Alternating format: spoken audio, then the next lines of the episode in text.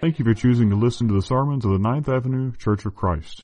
We meet at 2309 9th Avenue in Haleyville, Alabama. And if you're ever in our area, we would love to have you as our guest. If you live in our area, we would love to study the Bible with you. You can call us anytime to set up a Bible study or just to gain more information at 205-486-9247. Also visit our website, 9th com, or check us out on Facebook by simply searching for 9th Avenue Church of Christ. Now we hope you'll join us for a study of God's Word as we seek to follow Him each and every day from the Ninth Avenue Church of Christ in Haleyville, Alabama. I'm going to ask you, as I begin the lesson tonight, to do something I'm not sure I've ever asked a, a, crowd to do before, but I'm, I'm going to ask you to turn to two different passages. We're going to kind of go back and forth between the two of them. One is Mark chapter 3, the passage we read together a few moments ago. And if you want to also have a finger or a piece of paper or something in Matthew chapter 12, we're going to kind of use those two passages, mostly Mark chapter 3. We're going to go back to Mark, uh, excuse Matthew chapter 12 a couple of times as well tonight. And that'd be very helpful if you had your Bible uh, open to each of those where you could kind of go back and forth with me throughout the lesson. We have spent the Sunday nights this year in this series that we've called One Word. And I, I, again, I haven't done this in a long time, but I want to thank our elders. Uh, I, I, don't know how many of you have used uh, the books throughout the year, the devotional books our family has. Uh, we're going to read the ones for this week, this coming week. And we'll, we'll finish that book. I know other families have, or at least have off and on uh, used those books, but the elders made those books available for every household in the congregation, and I appreciate that so much as a way to support what Tyler and I have been preaching on Sunday nights throughout the year. And uh, the people who uh, put those books together, I thought, this is just my opinion, I think they did a tremendous job, not just with the book and the layout and those sorts of things, but I was telling someone this morning that I appreciate, and I hope you did as well, that some of the words were very deep, you know, propitiation and atonement and things like that. Some very practical, mother, father, and I loved just that balance. And I've loved preaching those words on Sunday nights. Some of them very deep, very theological, some very simple, practical, everyday. And I hope you've enjoyed that sort of balance and not really having a series, but having the, the one word concept to hold it all together. But, but I did find it interesting that as we close out the year, our one word is two words. Holy Spirit. I don't know why they didn't just call it Spirit and have devotions on the Holy Spirit, but we have our only two word, one word uh, tonight as we close out 2017. And you may have noticed the passage we read together a few minutes ago is a very difficult passage. And I fully admit that from Mark chapter 3. It's a passage a lot of people struggle with. And we're going to think about that text tonight as it, as Jesus spoke about something near the end of that context that has, that bothers a lot of people. And I know at one time in my life it bothered me, but frankly I just didn't understand it. And it's the concept found near the end of what Jesus said in Mark chapter 3 and verse 29 where he spoke of the idea of an eternal sin, the sin that you can't be forgiven of. Sometimes it's called the unpardonable sin. And that bothers a lot of people. Is there a sin that, that I can commit that God won't forgive? That's a, that's a difficult question and one that can bother us. Before we even dive into the lesson at all, let me say this. If you're here on a night like this, and you have any concern whatsoever that you have committed an eternal, unpardonable, unforgivable sin, I can almost with full assurance say you have not. And I hope to show you that tonight. We want to look at Mark chapter 3, that passage we read together a few moments ago. And again, we're going to turn back to Matthew 12 a couple of times throughout this lesson. And we're going to think about it under just two points. We're going to think about, first of all, what is not unpardonable. And then obviously what is the unpardonable sin or the eternal sin. So let's think first of all about what is not unpardonable. Before we talk about what Jesus was discussing in Mark chapter 3, I want us to think about some things that are not under discussion here. And, the reason I want to do this is, twofold. First, we need to do this because Mark chapter 3 verses 22 through 30 are not all that the Bible says about the subject of forgiveness.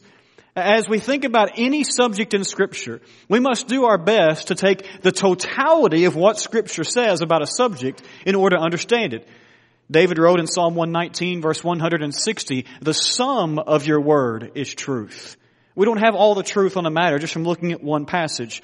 But when we think about the idea, the concept of an eternal or unforgivable or unpardonable sin, just taking that one phrase can lead people in all sorts of directions. And that's the second reason I want us to think about this subject is because a lot of people have been burdened throughout the years. We, we commit some sin, they commit some sin, and they know it's a sin, and then begin to question themselves. Is, is this the sin? Is this the type of sin that God cannot or will not forgive them of? What, what if I've committed that unpardonable sin? Now we should never want to sin. But the Bible shows us that God forgives. And God forgives when we repent. God forgives when we are penitent. And God forgives through the blood of Christ.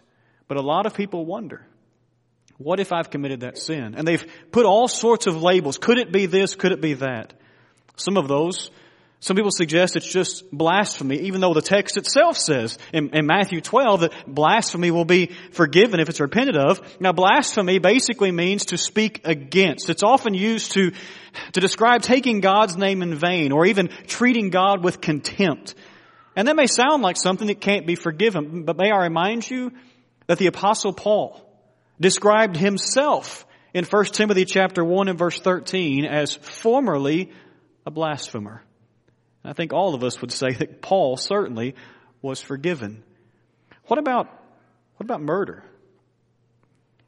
Proverbs makes it clear that God hates hands that shed innocent blood. So if someone murders another, can that person be forgiven? Well, think about all of those in Acts chapter 2, who may not have actually nailed Jesus to the cross, but who called for his blood. Think about Paul himself. Whether he actually murdered people or not, I'm not certain, but he certainly wanted them to and, and consented to that. He certainly consented to the death of Stephen and others for certain. Even murder, if it's, for, if it's repented of, can be forgiven. And by the way, if I may insert a, a parenthesis at this point, when we speak in our modern world about that passage from Proverbs that talks about hands that shed innocent blood. We so often go down the road of speaking of abortion. And abortion is murder. There is no doubt about that. And we need to be bold in presenting that to the world. But may I also remind all of us, we need to be just as bold in reminding people that if someone has committed that sin, if they repent, they can be forgiven of it. We need to present both sides of that to the world. Yes, we are bold in saying it is wrong. But folks, people need hope as well it can be forgiven. What about the sin of adultery? Our world seems to downplay it's just an, affair, it's just a fling, but God's Word shows adultery for what it is. It is breaking a covenant, and it's a covenant that a man and wife make before God Himself. So when a, a spouse is unfaithful, can they be forgiven by God? Well, 1 Corinthians 6 and verse 9 lists those who commit adultery. And then verse 11 makes it clear that they were washed, they were sanctified, they were justified by Jesus. These were Christians. They had repented of that, but they were forgiven of it. What about another sin that's so common in our modern world? What about the sin of homosexuality? That same list in 1 Corinthians 6 also lists homosexuality in verse 9. But these were Christians who were forgiven of that sin as well. Just as the murderer must give up that act, obviously, and just as the adulterer must leave that act, so one who would commit homosexuality must leave that. They must leave that life of sin, but it is not an unpardonable sin if one repents of it and lives for God each day. And again, may I say the same parentheses. We need to be bold in our modern world in saying that yes, this is a sin, but we need to be just as bold in saying it can be forgiven and one can turn from it and go to heaven. What about backsliding? In other words, what about one who puts on Christ in baptism, but then falls away from the faith, begins to move away from Christianity, lets their faith cool off, if you will. Can that person be forgiven? Well, uh, of course they can, so long as they come back to God before it's everlastingly too late, as you often pray. If it weren't the case, if this could be forgiven, we wouldn't have a lot of passages in the New Testament. We wouldn't have Galatians chapter 6 and verse 1. Brothers, if anyone is caught in any transgression, you who are spiritual should restore him in a spirit of gentleness. You wouldn't have Jude verses 22 and 23 and have mercy on those who doubt, save others by snatching them out of the fire. To others, show mercy with fear hating even the garment stained by flesh. And it's not on the screens, but you know as well as I do, we wouldn't have a whole lot of the book of Hebrews if the sin of backsliding could not be forgiven. And of course, the, the list could go on and on. But the fact of the matter is, any of these sins must be repented of. Of course. But if they are, God will forgive. None of these things listed on the screens and any other thing we could list a long, long list of is this eternal, unpardonable, unforgivable sin. And so if that's the case, then we come back to our question. What was Jesus talking about? Well, to consider that, let's go back to Mark 3, as well as Matthew 22, I mean, excuse me, Matthew 12, and let's think about what is unpardonable. And we'll do that with two thoughts in mind. First of all, let's think about the context. We need to notice the specific statement that was made against Jesus at this point, if we're going to understand why Jesus would say such strong things as he did. Back up in Mark chapter 3 and verse 22, the scribes would say these things about Jesus. There's two things, but they're connected. First, he is possessed by Beelzebul, and the second is, by the prince of demons, he casts out demons. Now here's where you may want to look at Mark, uh, Matthew 12. Back in Matthew's account of the same event, we're told in Matthew 12 and verse 23 that this occurred in reaction to a question that was being asked by the people. The question was, can this be the son of David? But more than that, what led to the question is so important. It was one of the miracles of Jesus. Matthew 12 verses 22 and 23 tells us this.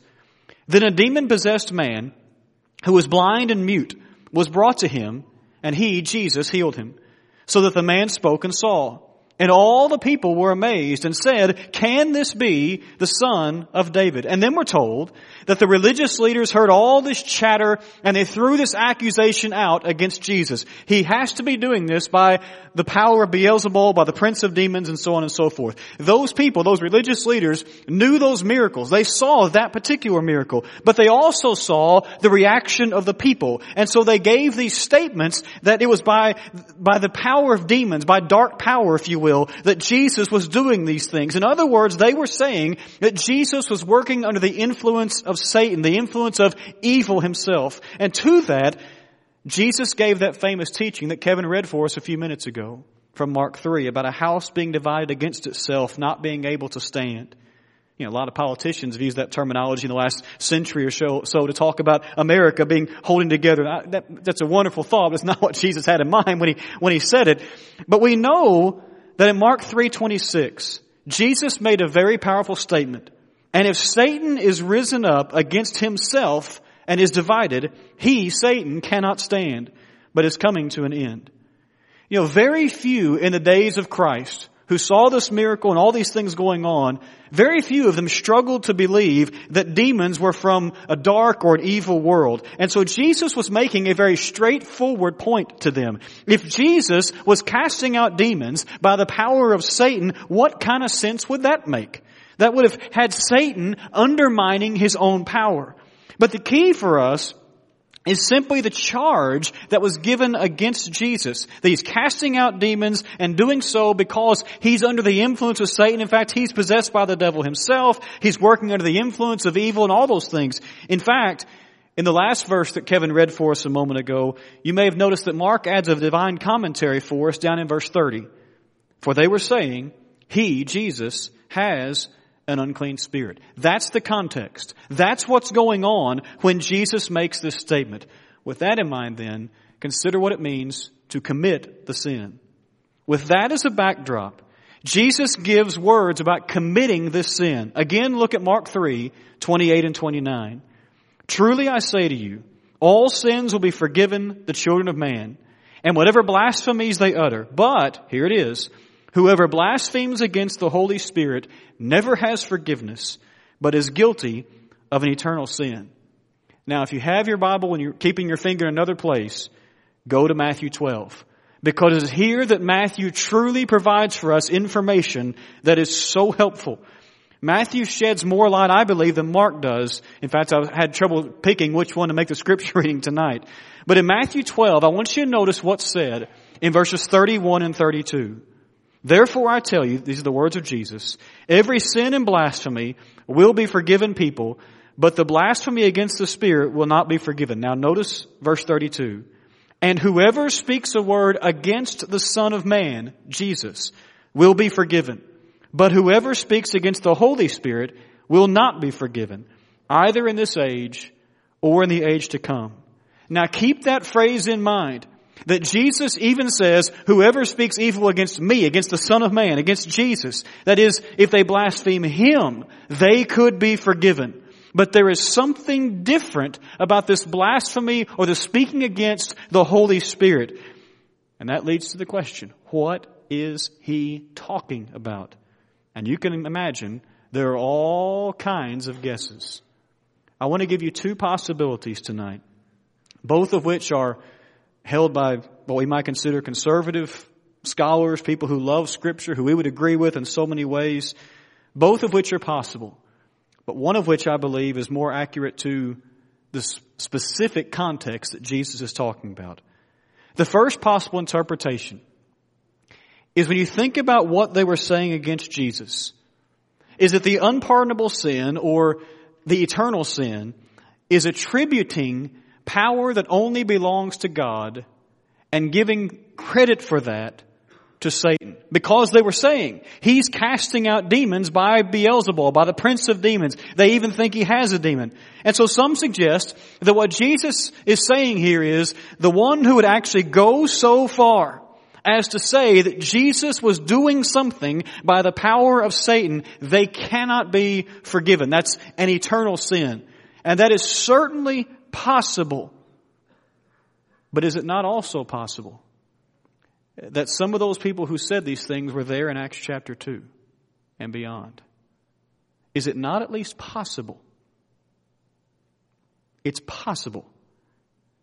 I think there is another view, and again it's held by many conservative scholars, that fits with the context, but not just of Mark 3 and Matthew 12, but with the rest of the New Testament as well. And that is to read these words of Jesus as a straightforward statement as they are, but also as a warning, which it clearly is. Jesus came to show the Father. People had rejected the prophets. People had rejected the message of, of God. People were now rejecting the Son of God. And Jesus came to show the Father. But what if they rejected the message given by the Holy Spirit, how many more opportunities would they have? And the answer is none. They would have no more opportunities. The Holy Spirit would be the one who would guide the apostles into all truth. The Holy Spirit would be the one who inspired the writers to give us what we know as Matthew through Revelation. The Holy Spirit is the one who gave us the Word, if you please, who gave us the, the Word of God. What if someone blasphemes, speaks evil of, contempt of the Holy Spirit? What Jesus, I believe, is saying is when they rejected Him, Jesus, that was obviously a terrible thing. But they still would have opportunity because the Holy Spirit, the Comforter, was to come, was to reveal the truth. But what if they rejected Him? They would have rejected the complete, the final, the full revealed will of God. And for that person, there is no hope because there is no other revelation. There is no other coming for, of a message. There is no amazing thing that will drop from the sky and tell us to read this instead of scripture. Nothing like that will happen.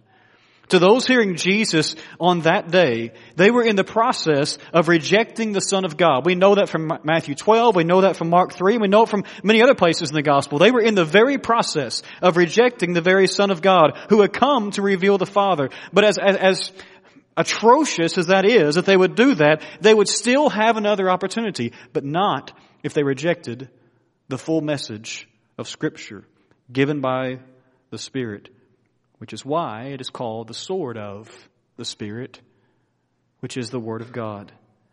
And does that concept not also fit with other things we read about in the New Testament? For example, we read about in 1 John 5 and verse 16, a sin that leads to death. What, what could that be? Could it not be rejection of God's Word and no heart to make it right? It fits with several things we read about in the book of Hebrews. Hebrews chapter 3 and verse 12. Take care, brothers, lest there be in, uh, be in any of you an evil unbelieving heart, leading you to fall away from the living God. It certainly fits with Hebrews 10 verses 26 and 27. For if we go on sinning deliberately after receiving the knowledge of the truth, there no longer remains a sacrifice for sins. Hang on a second. Where did they receive the knowledge of the truth? From the Spirit who gave it.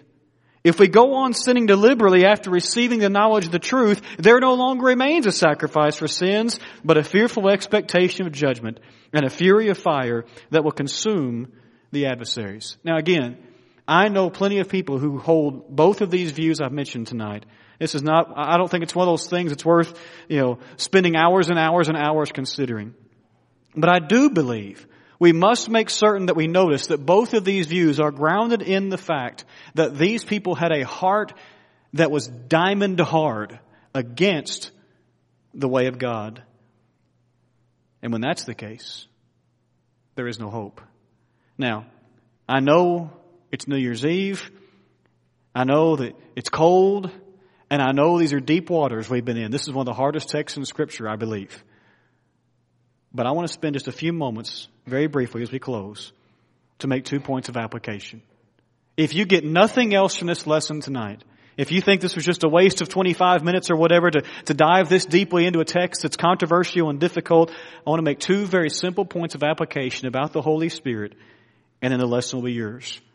Application number one. I need to always remember that the Holy Spirit inspired the writing of Scripture.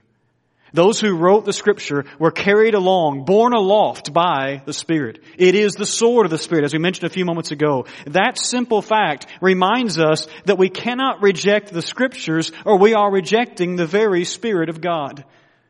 But also reminds us to honor the scriptures. And we do so, we are honoring the Spirit of God. We, we sing sometimes songs like, uh, Father, we love you. Jesus, we love you. Spirit, we love you. And I remember having a conversation one time.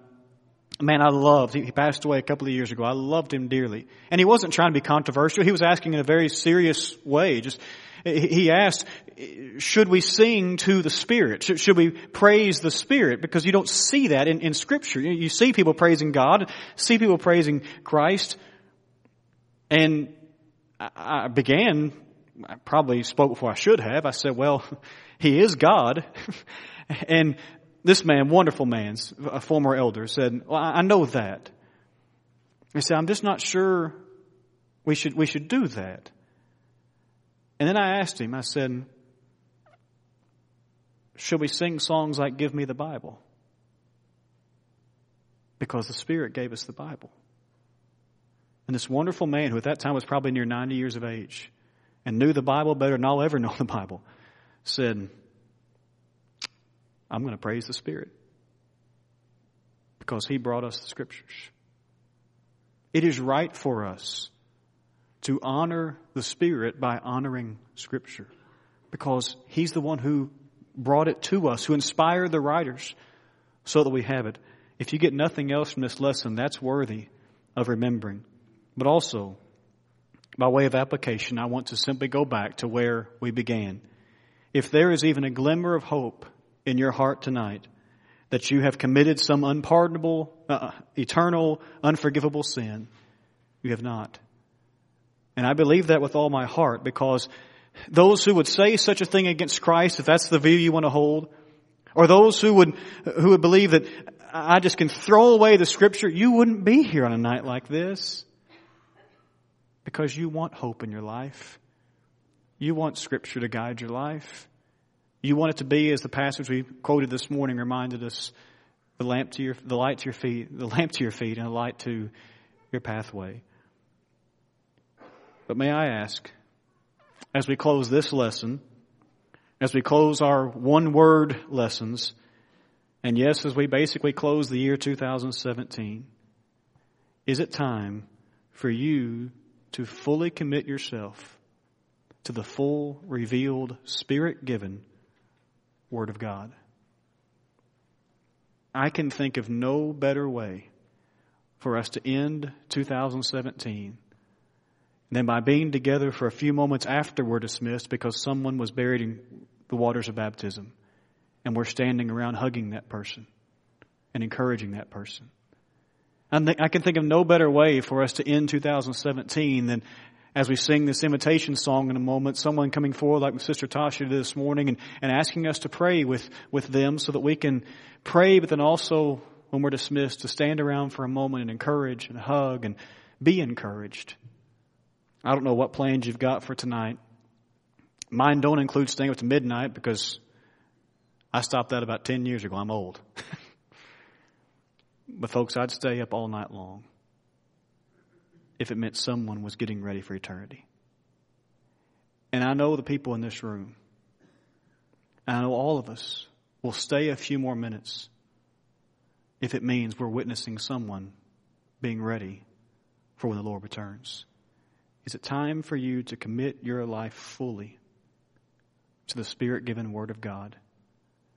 It tells us that the one who would become a Christian must believe in Christ. It tells us that the one who would become a Christian must repent, turn from sin.